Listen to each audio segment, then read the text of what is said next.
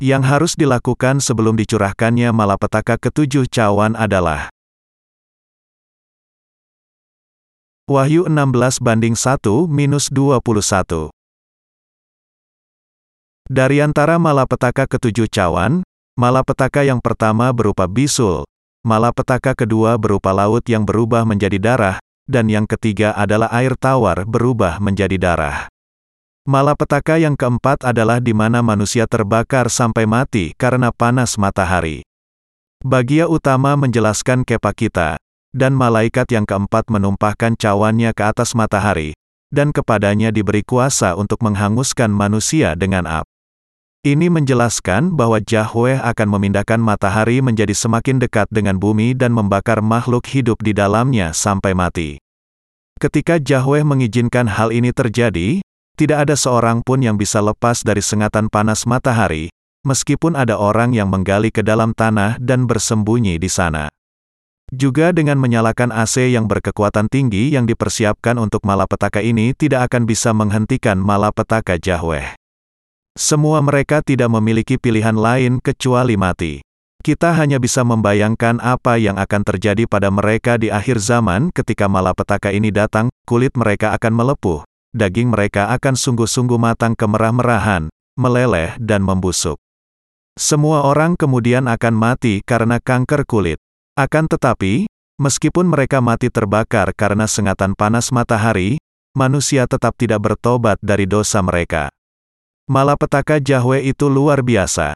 Tetapi demikian juga dengan orang-orang yang menolak untuk bertobat meskipun mereka mengalami malapetaka ini. Karena mereka menolak untuk bertobat, malapetaka akan terus berlanjut. Bagian utama tadi juga mengatakan, dan malaikat yang kelima menumpahkan cawannya ke atas tahta binatang itu dan kerajaannya menjadi gelap, dan mereka menggigit lidah mereka karena kesakitan, dan mereka menghujat Yahweh yang di sorga karena kesakitan dan karena bisul mereka. Tetapi mereka tidak bertobat dari perbuatan-perbuatan mereka. Ketika kita melihat dunia zaman ini, Tidakkah kita melihat orang-orang yang tidak terhitung banyaknya yang seharusnya dihukum oleh Yahweh sekarang ini juga? Tetapi karena Yahweh menahan murkanya di dalam kesabarannya, mereka belum dihukum juga. Namun, kalau mereka mati tanpa percaya kepada Injil air dan roh yang diberikan oleh Yesus Kristus, mereka akan dihidupkan kembali oleh Yahweh dengan tubuh yang tidak bisa mati, dan menghadapi penderitaan kekal di api neraka yang membakar selamanya. Ketika hal ini terjadi, manusia akan menginginkan kematian, karena penderitaan mereka akan menjadi terlalu berat untuk ditahan. Tetapi penderitaan neraka akan sampai selamanya.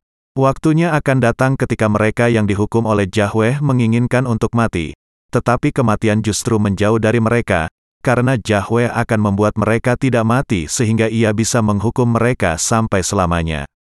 Malapetaka keenam adalah Perang Harmagedon.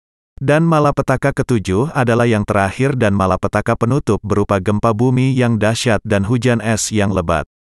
Ayat 17-21 mengatakan, Dan malaikat yang ketujuh menumpahkan cawannya ke angkasa. Dan dari dalam bait suci kedengaranlah suara yang nyaring dari tahta itu, katanya, sudah terlaksana.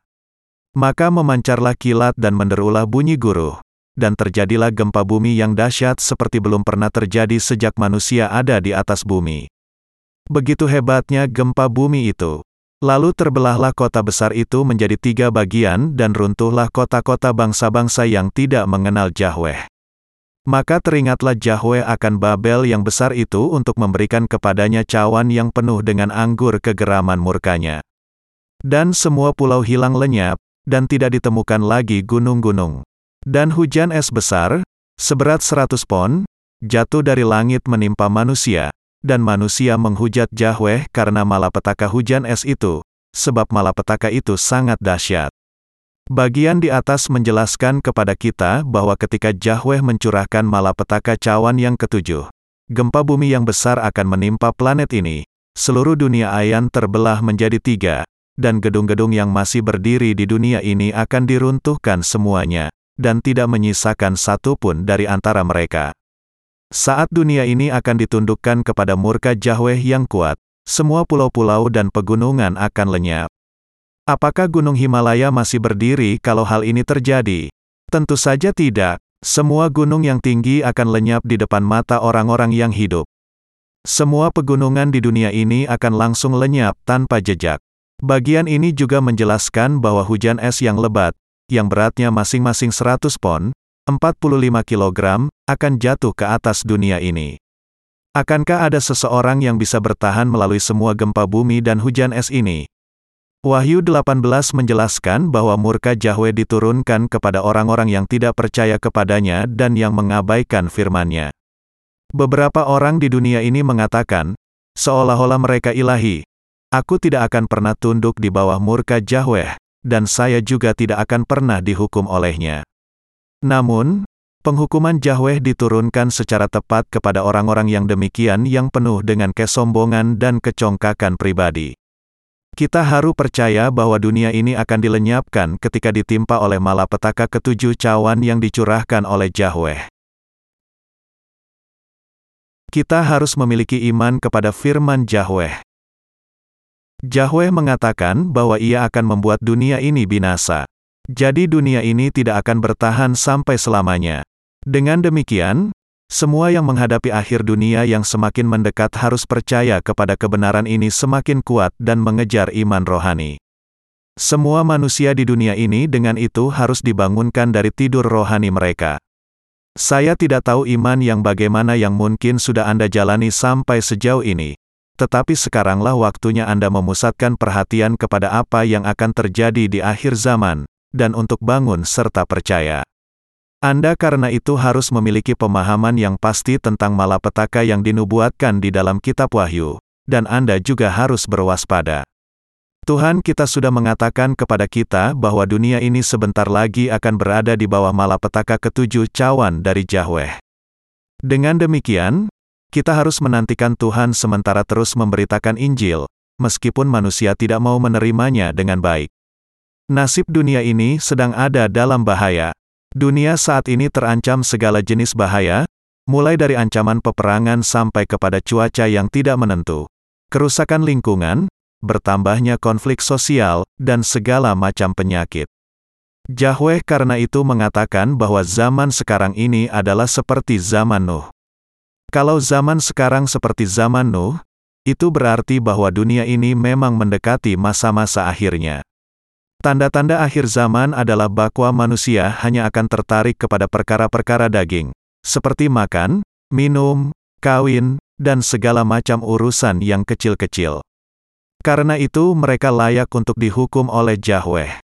Pada zaman Nuh, juga, orang-orang yang demikian tidak mau mendengar apa yang dikatakan Nuh kepada mereka, dan karena itu mereka semua dibinasakan, kecuali Nuh dan delapan anggota keluarganya.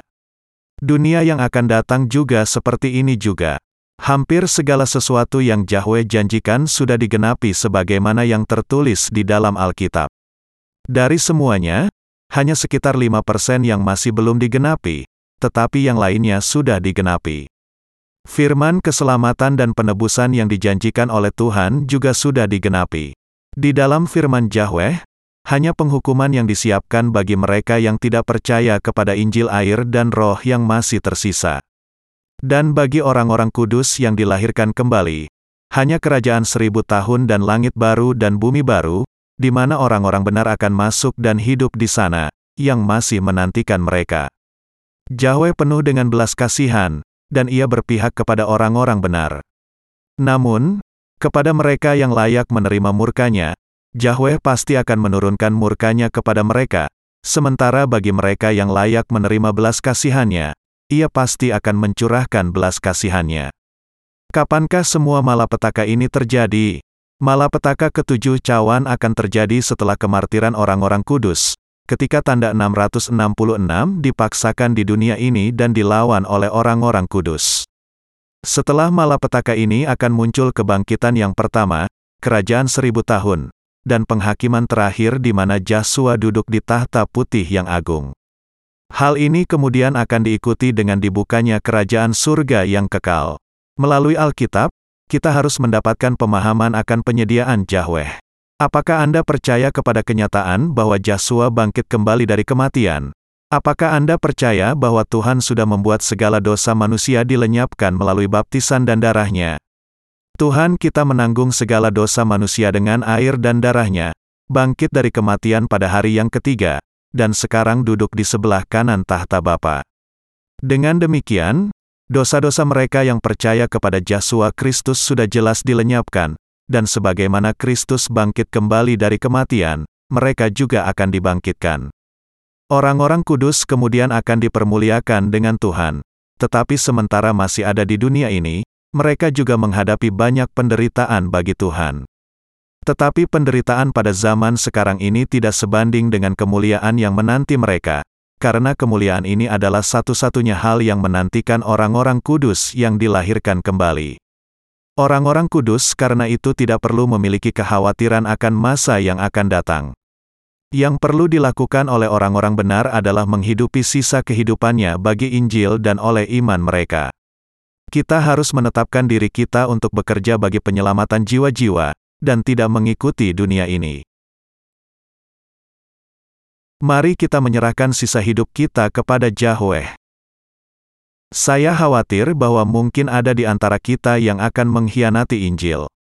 Siapa saja yang mengkhianati Injil air dan roh akan menyangkal Tuhan sendiri pada akhirnya.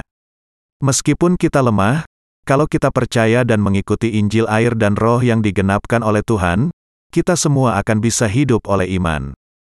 Orang-orang kudus tidak bisa hidup hanya dengan hikmat dan kekuatan mereka sendiri. Kalau mereka melakukannya, mereka akhirnya akan mengkhianati iman mereka dan menghadapi kebinasaan mereka sendiri. Untuk menghindarkan hal ini, kita harus hidup oleh iman. Mengapa Tuhan kita akan mengizinkan manusia menerima tanda 666? Ini adalah untuk memisahkan antara gandum dengan sekam. Dengan mengizinkan orang-orang kudus untuk diangkat, hal yang pertama yang harus dilakukan Yahweh adalah memisahkan antara gandum dengan sekamnya.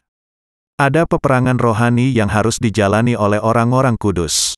Dengan demikian, orang-orang kudus tidak boleh menghindar dalam berperang melawan musuh-musuh Yahweh. Kalau mereka ragu berperang melawan iblis, mereka justru bisa menerima pukulan yang mematikan dari iblis. Karena itu, semua orang kudus harus dan bisa berperang dalam peperangan rohani bahkan bagi diri mereka sendiri. Semua peperangan rohani yang dijalani oleh orang-orang kudus adalah benar. Untuk mengikuti Yahweh, semua orang kudus harus berperang dan mengalahkan iblis dan hamba-hambanya. Orang-orang kudus harus berjuang bagi kerajaan Yahweh. Mereka juga harus dianiaya bagi kerajaan Yahweh, dan dibenci oleh manusia di dunia. Bahwa orang-orang kudus diberi kesempatan untuk berjuang bagi Tuhan adalah sesuatu yang baik. Kalau kesempatan untuk berjuang bagi Yahweh ini diberikan kepada Anda, Anda harus bersyukur kepadanya. Perjuangan demikian adalah perjuangan yang baik, karena itu adalah perjuangan bagi kebenaran Yahweh. Yahweh menolong orang-orang benar, tidak banyak lagi hari yang tersisa bagi kehidupan kita, dan pengharapan serta doa saya adalah bahwa kita semua akan menghidupi sisa kehidupan kita dengan berjuang di dalam peperangan rohani dan melakukan pekerjaan rohani sampai kita berdiri di hadapan Yahweh. Tidak peduli apa pun yang dikatakan oleh orang di dunia ini kepada kita, kita harus berjuang di dalam peperangan rohani, menghasilkan buah-buah roh, dan mempersembahkan buah-buah roh itu di hadapan Tuhan kita. Ketika hari kedatangan kembali Tuhan kita datang, mari kita berdiri di hadapannya dengan penuh keyakinan. Ketika hari ini tiba, Tuhan akan membasuhkan semua air mata kita dan membiarkan kita hidup di tempat di mana tidak akan ada lagi tangisan, tidak ada lagi penderitaan kesakitan lagi, dan tidak akan ada lagi dosa.